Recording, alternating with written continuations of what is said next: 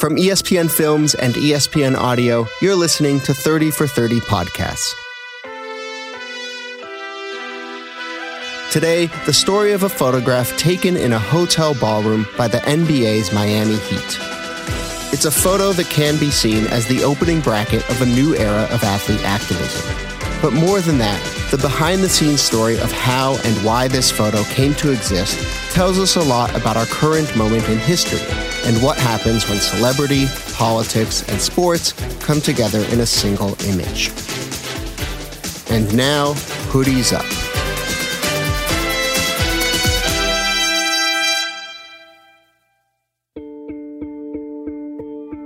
Do you have any doubts about your decision?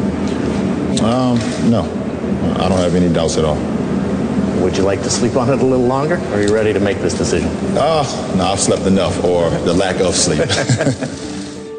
the decision, July 8th, 2010. LeBron James, a native of Northeast Ohio, announces that he is leaving the Cleveland Cavaliers. The answer to the question everybody wants to know LeBron, what's your decision? Um, and this fall, man, this, is very tough. Um, and this fall, I'm going to take my talents to South Beach and um, join the Miami Heat. Miami Heat. Cavs fans felt a deep betrayal. Honestly, I think it was very arrogant, and I think it was a slap in the face to the city who supported him and been behind him since he was in high school. I hope he never wins any championships wherever he's at, because he's a loser. He's not a winner. And if you decided that you wanted to go play in Miami, you could have did it in private. Then, two days later, Chris Bosh announced that he was headed to Miami to join LeBron and Dwyane Wade. The decision was widely seen as a clumsy announcement of a cynical choice three superstars joining up to form a super team. Uh, we're gonna make the world know, not just this league. We're gonna, we're gonna make the world know that the Heat is back. Bomani Jones and Wesley Morris, who both write about sports and culture. And we can't forget that they were kind of the villains of the NBA at this point. They were the villains of the league at the time. Everybody hated them. And they were dominant and they knew it and the means by which that team came together was just so loathsome and tasteless. We also know you three kings came down here to win championships. Not one, championships. Not two. LeBron, tell us about that. Not two, not three, not four, not five, not six, not seven.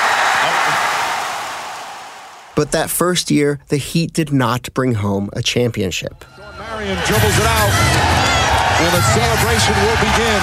The Dallas Mavericks are NBA champions. Meanwhile, you see for the Miami Heat a stunning ending to one of the more compelling seasons in NBA history. A bitter finish. After that loss in their first year, the Heat and their big three of LeBron James, Dwyane Wade, and Chris Bosh started to figure it out. By the 2012 All Star game, the Heat were tied for the best record in the league. TNT's coverage of All Star Weekend continues on the 67 degree overcast day. James, Bosh, and Wade were all scheduled to play in that All Star game. The big three of the Miami Heat, and they've been playing at a different level. Since the game was in Orlando, a lot of their followers had made the trip up from South Florida to watch. One of them was a 17 year old Heat fan named Trayvon Martin. His father is Tracy Martin. Everybody knew me as Big Trey and him as Little Trey. Um, we, we, we, we shared a we shared something. Um, he wasn't a junior, but you know you couldn't tell him he wasn't a junior. Trayvon had recently been suspended from school. His father, Tracy, had sent him from Miami to Orlando to stay with Tracy's girlfriend for a few days. Tracy thought, since the All Star game was in town, it would be okay for Trayvon to go to some of the festivities.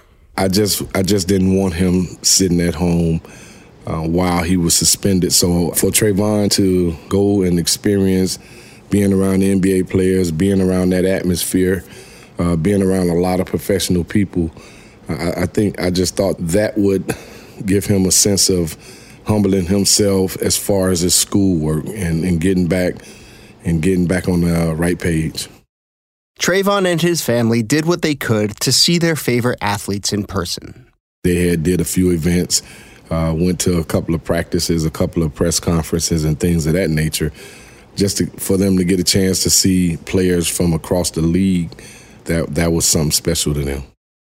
That Sunday night, Trayvon didn't have tickets to the All Star game itself, so he watched on TV from 22 miles away at his father's girlfriend's house in Sanford.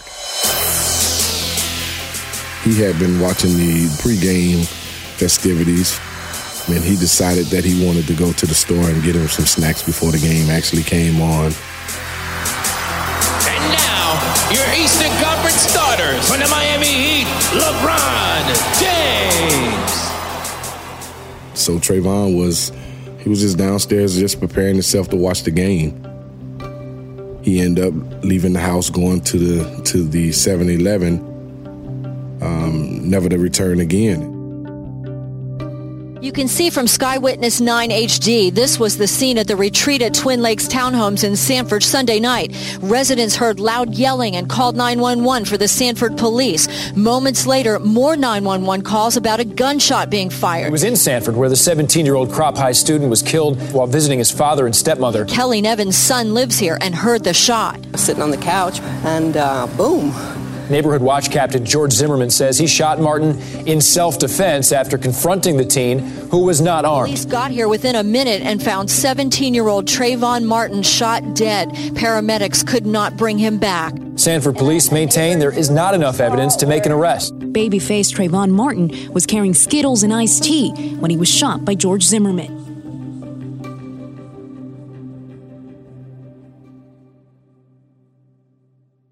In 2009, there was a young man who was killed in Chicago named Derrion Albert. He was 16 years old. Michael Skolnick is a civil rights activist. Derrion had been um, hit over the head with a two by four in a schoolyard fight or an after school fight on, outside the school, Fenger High School in Chicago. Along with hip hop mogul Russell Simmons, Skolnick helped run the website Global Grind. The website covered pop culture, but also serious social issues. Someone had sent me a, a, cell phone video of this young man's death. When I saw the video, it had reminded me of a conversation that I had had about what happens when a young black or, or, or brown kid dies in America and what happens when a white kid dies. For years, um, we had memorialized, and rightfully so, so many white children who had been killed and remembered their names. JonBenét Ramsey was killed almost 20, over 20, 20 years ago, and we still know her name. Natalee Holloway at the time been killed over a decade ago. We still knew her name. And when black kids were killed, they were statistics, they were numbers, or they were barely ever even mentioned. And so when I got this video of, of Derrion Albert, this idea sort of hit me that we should create a series on Global Grind called He Has a Name. Ultimately became She Has a Name as well we published an article in 2009 called He Has a Name, Derrion Albert, and that was it. It wasn't long before Skolnick got a phone call from a woman in Queens, New York. She told him about her 13 year old son, who'd been hit by a stray bullet walking home from school. Her son's name was Kevin Miller. And I wrote an article, He Has a Name, Kevin Miller.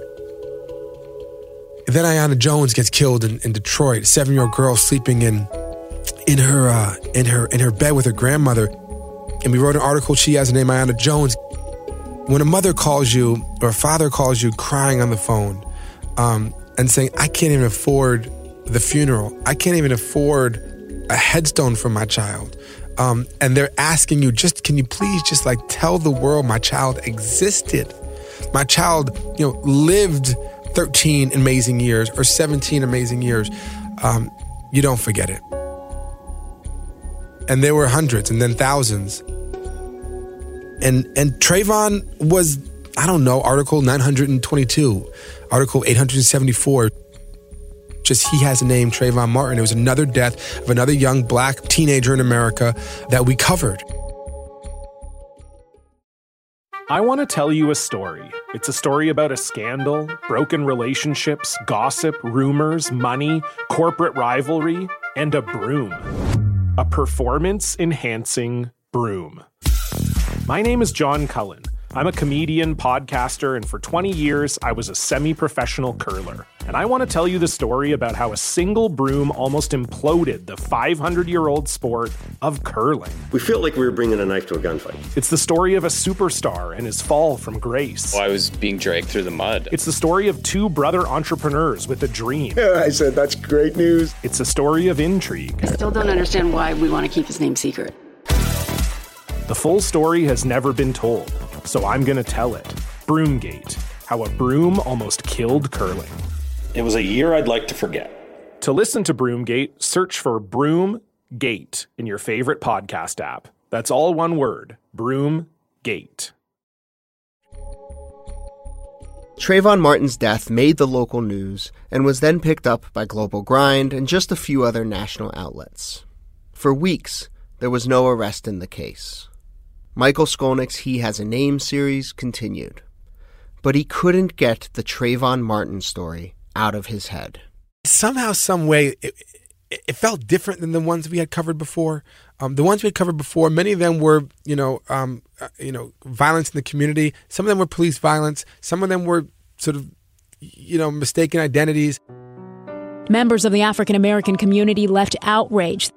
I see that white man.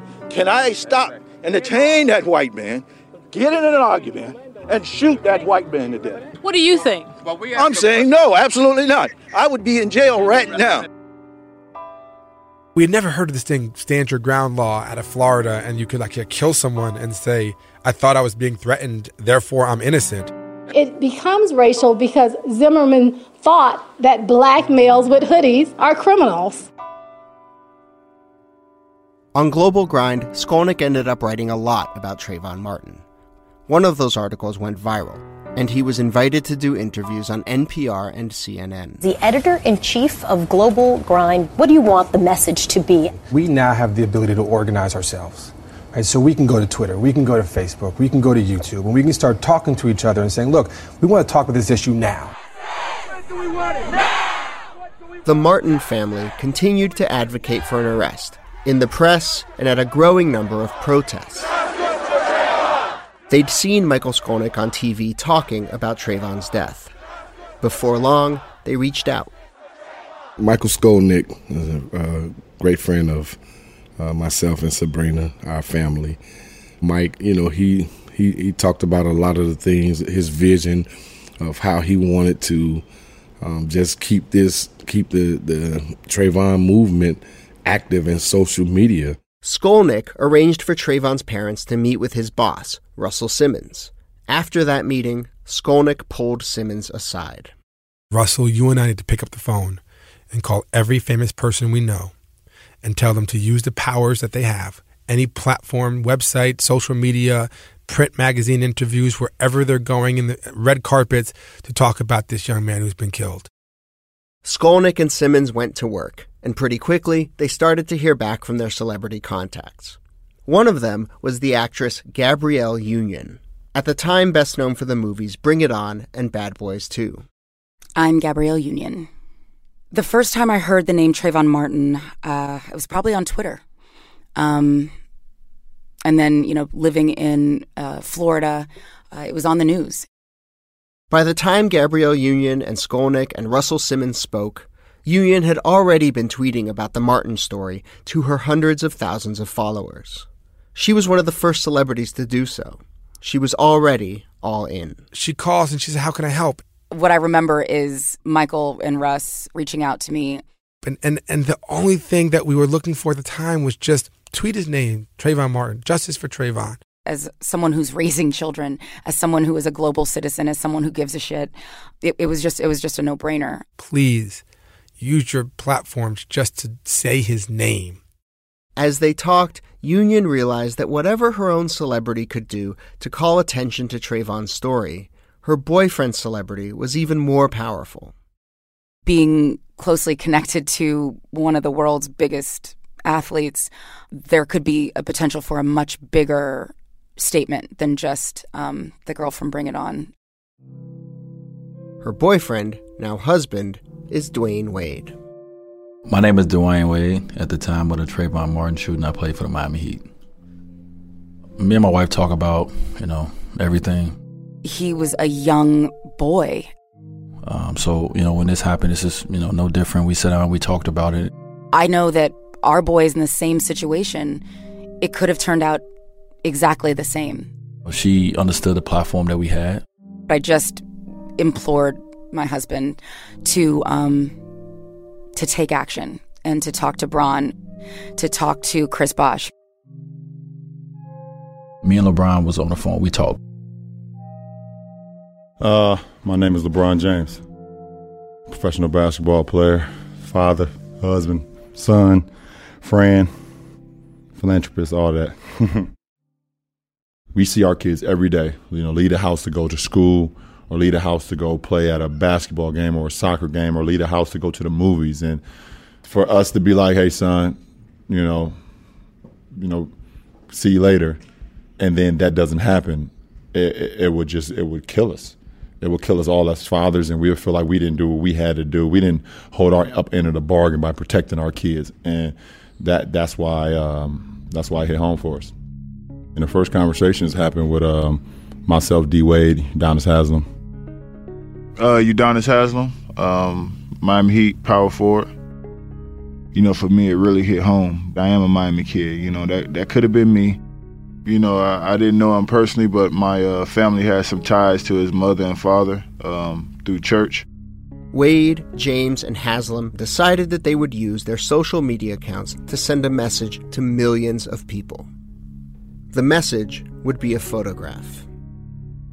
The thing that we felt was probably most impactful was all of us getting together as a Miami Heat team um, and posing with our hoods on. We felt like it was the most powerful we wanted to do it with the hoodies on, uh, with our heads down, in memory of. They took their idea to the rest of the Heat. Joel Anthony, a center on that team, was there for the team meeting. Made sure everyone was present so that uh, those guys could explain what was going on. We asked all of our teammates, um, you know, did they want to be a part of this? You know, would they be a part of it? Bron, D Wade, um, UD, those guys are some of the leaders on the court, but uh, off of it as as well. When you're a team that's a championship caliber team, you are very close. You are very close. You guys know each other. You know, kids. You know each other, wives, significant others. So if I'm hurting and Bron's hurting, everyone is because they know what this means to us and what this means to our family. They knew we were knowledgeable about the issue. They knew we wouldn't bring nothing to the team that we didn't feel passionate about. Everyone was on board, you know, 100% every player on the team. No one got out of it. No one said I can't be a part of this, no matter what their background was, no matter what race they was. Everybody did it because everybody understood how important it was. So we had the support of everybody, but you know sometimes it's not going to be that easy. Sometimes you might not have everybody's support. You still have to stand up and do what you think is right we talked it over with our coaches before we did it. Me and LeBron, we went into our coaches and said, "Hey, this is what we're going to do." We didn't ask. We said, "This is what we're going to do. We want you guys to be aware of what we're doing, um, because it may be backlash." And um, I think they understood. I think they understood that a moment like that was bigger than basketball. The conversations took place throughout the third week of March, over a month since Trayvon's death. Still, no arrest had been made in the case. But the Trayvon Martin story was getting more and more national attention. On March 23rd, Geraldo Rivera weighed in on Fox. But I am urging the parents of black and Latino youngsters, particularly, to not let their children go out wearing hoodies. That same morning, President Obama was asked about the incident. Uh, I think all of us have to do some soul searching to figure out how does something like this happen. You know, if I had a son, he'd look like Trayvon. And that night, a Friday, the Miami Heat were scheduled to play the Detroit Pistons. It was actually game day. Uh, we was on the road. We was in a hotel. We took it in Detroit uh, right before we played the Pistons. You know, we had shoot around at the Palace of Auburn Hills, and then we got back. Um, you know, had our brunch. We call it like our pregame brunch back at the hotel. In like one of the ballrooms in the hotel. Um, if you see the backdrop of it, you look at the picture. It's like in a ballroom. We've taken team pictures before, so you know we have an idea on how to uh, line up. LeBron, he's the coordinator. That's what he does. He's the he's the quarterback. You know, you watch him play. So he's directing it. You know, we figured out, hey, you be here, you be here, you be here. So he definitely directed it, put everybody in their position. Um, obviously, me and him being, you know, in the front. We're all together. Everyone had their uh, had their hoodies. And I think, if I remember correctly, one of my teammates didn't have this, didn't, didn't come down in his hoodie. And it was like, we took a hoodie off one of the coaches who had it, like, yo, we need a hoodie. Got everyone lined up and uh, and uh, and took it.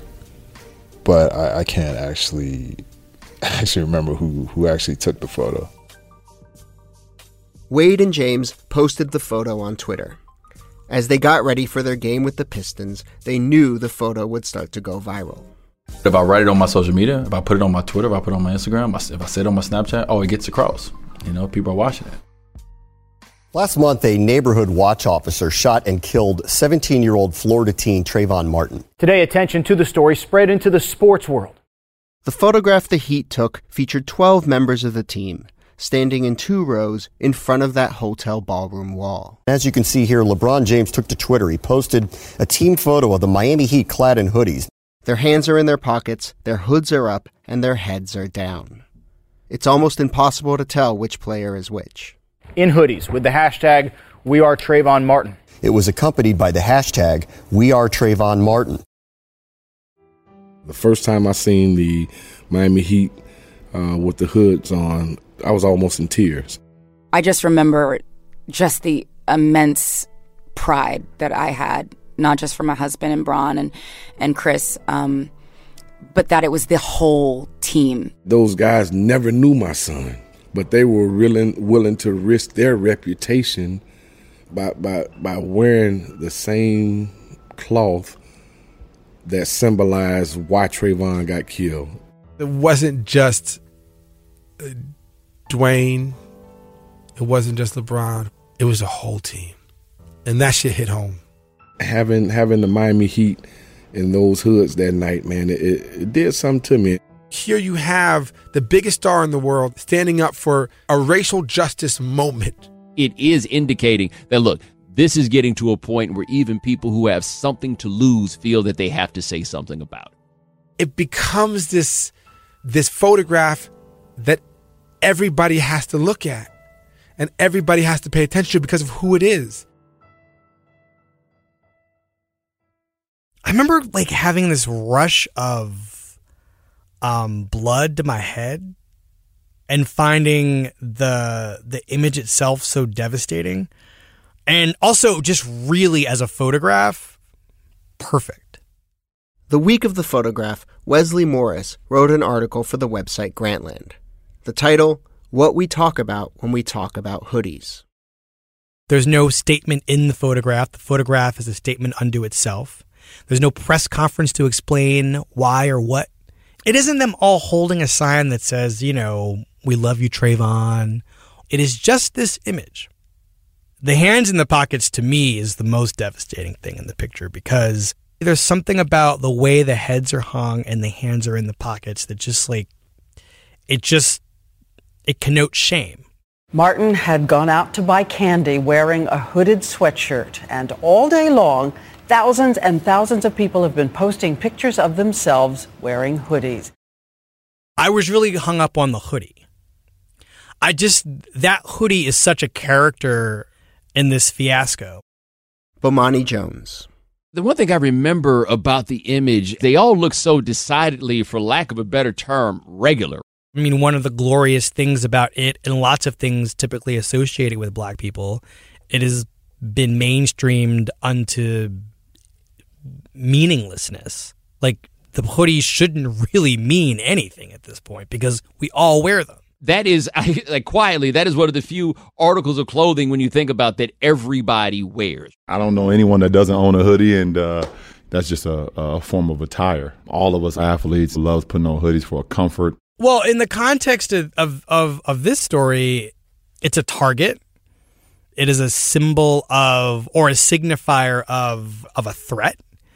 Um, if your hood is down and you put it up you have weaponized your your garment at least according to the George Zimmermans of the world. Um, and Trayvon, of course, is aware of this, and the hoodie goes up as a defense, right? Um, like, I don't want you to see me. You know, sometimes you have a hoodie on, it's because of, you know, people do it for privacy, or you do it because it's late and you just say you ain't looking the way you want to look, or you're tired. you put a hood on at some point. You know, everyone has put a hood on. And yet it is still a loaded garment. And a lot of black people who wear it know that to be the case. And if they didn't know it in 2012, they definitely know it now. I think Trayvon's story uh, was the story that woke America up, not only black America, but America in general. All the meat was in the pot, all the potatoes were in the pot. That pot was just waiting on someone to turn it on, and it just so happened when uh, the killer of our son uh, went home to sleep in his bed that night, that turned the pot on, that ignited the fire.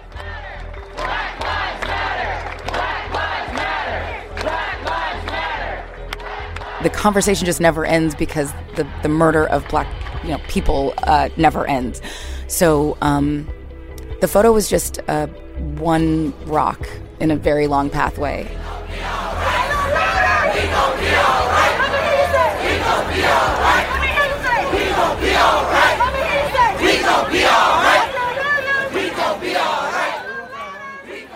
The photo helped push the Martin story and the deaths of young black men to a new level of cultural attention.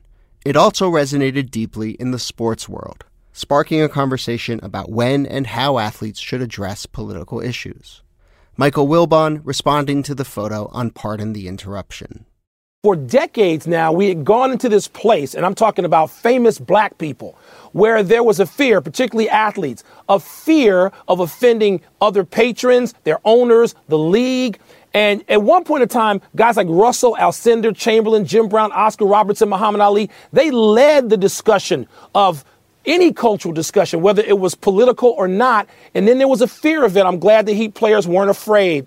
I, I, I want to focus a little bit on LeBron, who's obviously one of the organizers. His reputation throughout the country is as, as a very selfish person.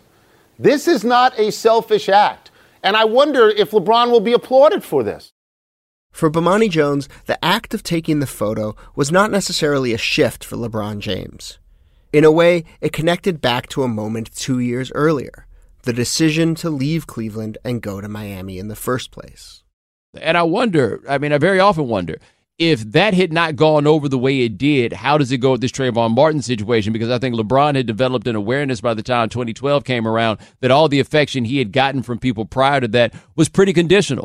And with that team in, in particular, you know, from 2010 with Bron's decision for taking agency over his life, uh, you realize people are going to talk, but fuck them. You know, for me, I think yeah, it's just a sign of growth. You know, and uh, I don't know if this if this was the moment that sparked something for me to speak upon social issues. Um, I know, um, you know, what I like to talk about. I, I have to be educated about issues. I, I think it all starts from an individual being comfortable in their own skin and knowing who they are. As Harry Belafonte said, when the movement is strong, the music is strong. When the movement is strong, the music is strong. When the fans start having conversations, and whether that's you know on social media or you know at the sports bar, um, those are the conversations that we need to move the needle forward. At this point in America, on March 26, 2012, the movement was strong. And the music had to respond to the movement. And the music was the Miami Heat putting the hoodies up.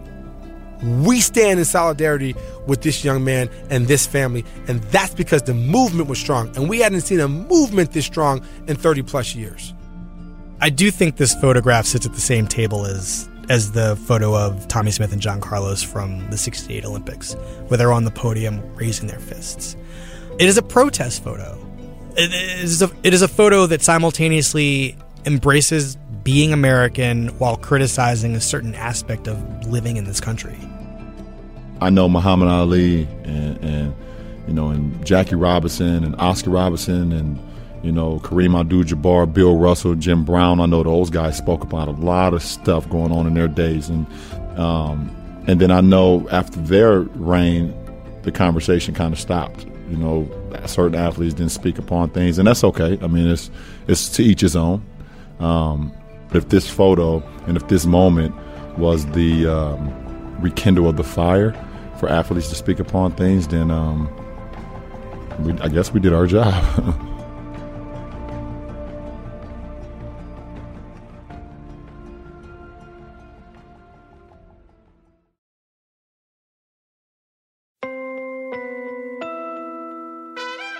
Thanks for listening to 30 for 30 podcasts. My name is Jody Avirgan. ESPN Films senior producer Erin Leyden is our series editor. This story was edited with help from Keith Romer, and Taylor Barfield was the production assistant. Mixing, sound design, and original music for this episode by Ryan Ross Smith. The 30 for 30 podcast team also includes Kate McCullough, Vin DeAnton, Ryan Nantel, Andrew Mambo, and Julia Lowry Henderson, who I want to thank for doing a lot of the reporting on this episode while I was out on paternity leave. Connor Schell and Libby Geist are executive producers for ESPN Films. Adam Newhouse is director of development. The ESPN Films team includes Deirdre Fenton, Jenna Anthony, Catherine Sankey, Jennifer Thorpe, and Colin Fleming. The ESPN audio team includes Trog Keller, Tom Ricks, Megan Judge, Pete Giannassini, and Ryan Granner. Special thanks to ESPN's Ryan Hurley, Ray Dinahan, RJ Santillo, Rodney Belizaire, Tony Chow, and Kate LaRue. Louise Argianis, Jason Healig, Paul Williard, and Alex Bowen do archival research. Roger Jackson provides fact checking. We got production support from Christopher Blank, Chloe Persinos, and Rose Eveleth. Special thanks to Adam Mendelson and Ben McGrath. Our theme music was composed by Hrishikesh Hirway of Song Exploder. We're posting lots of extras on Twitter, Instagram, and Facebook, and you can sign up for the newsletter through our website, 30for30podcast.com. Be sure to subscribe to 30 for 30 Podcasts in the ESPN app or Apple Podcasts to not miss an episode. We'll be back soon with more 30 for 30.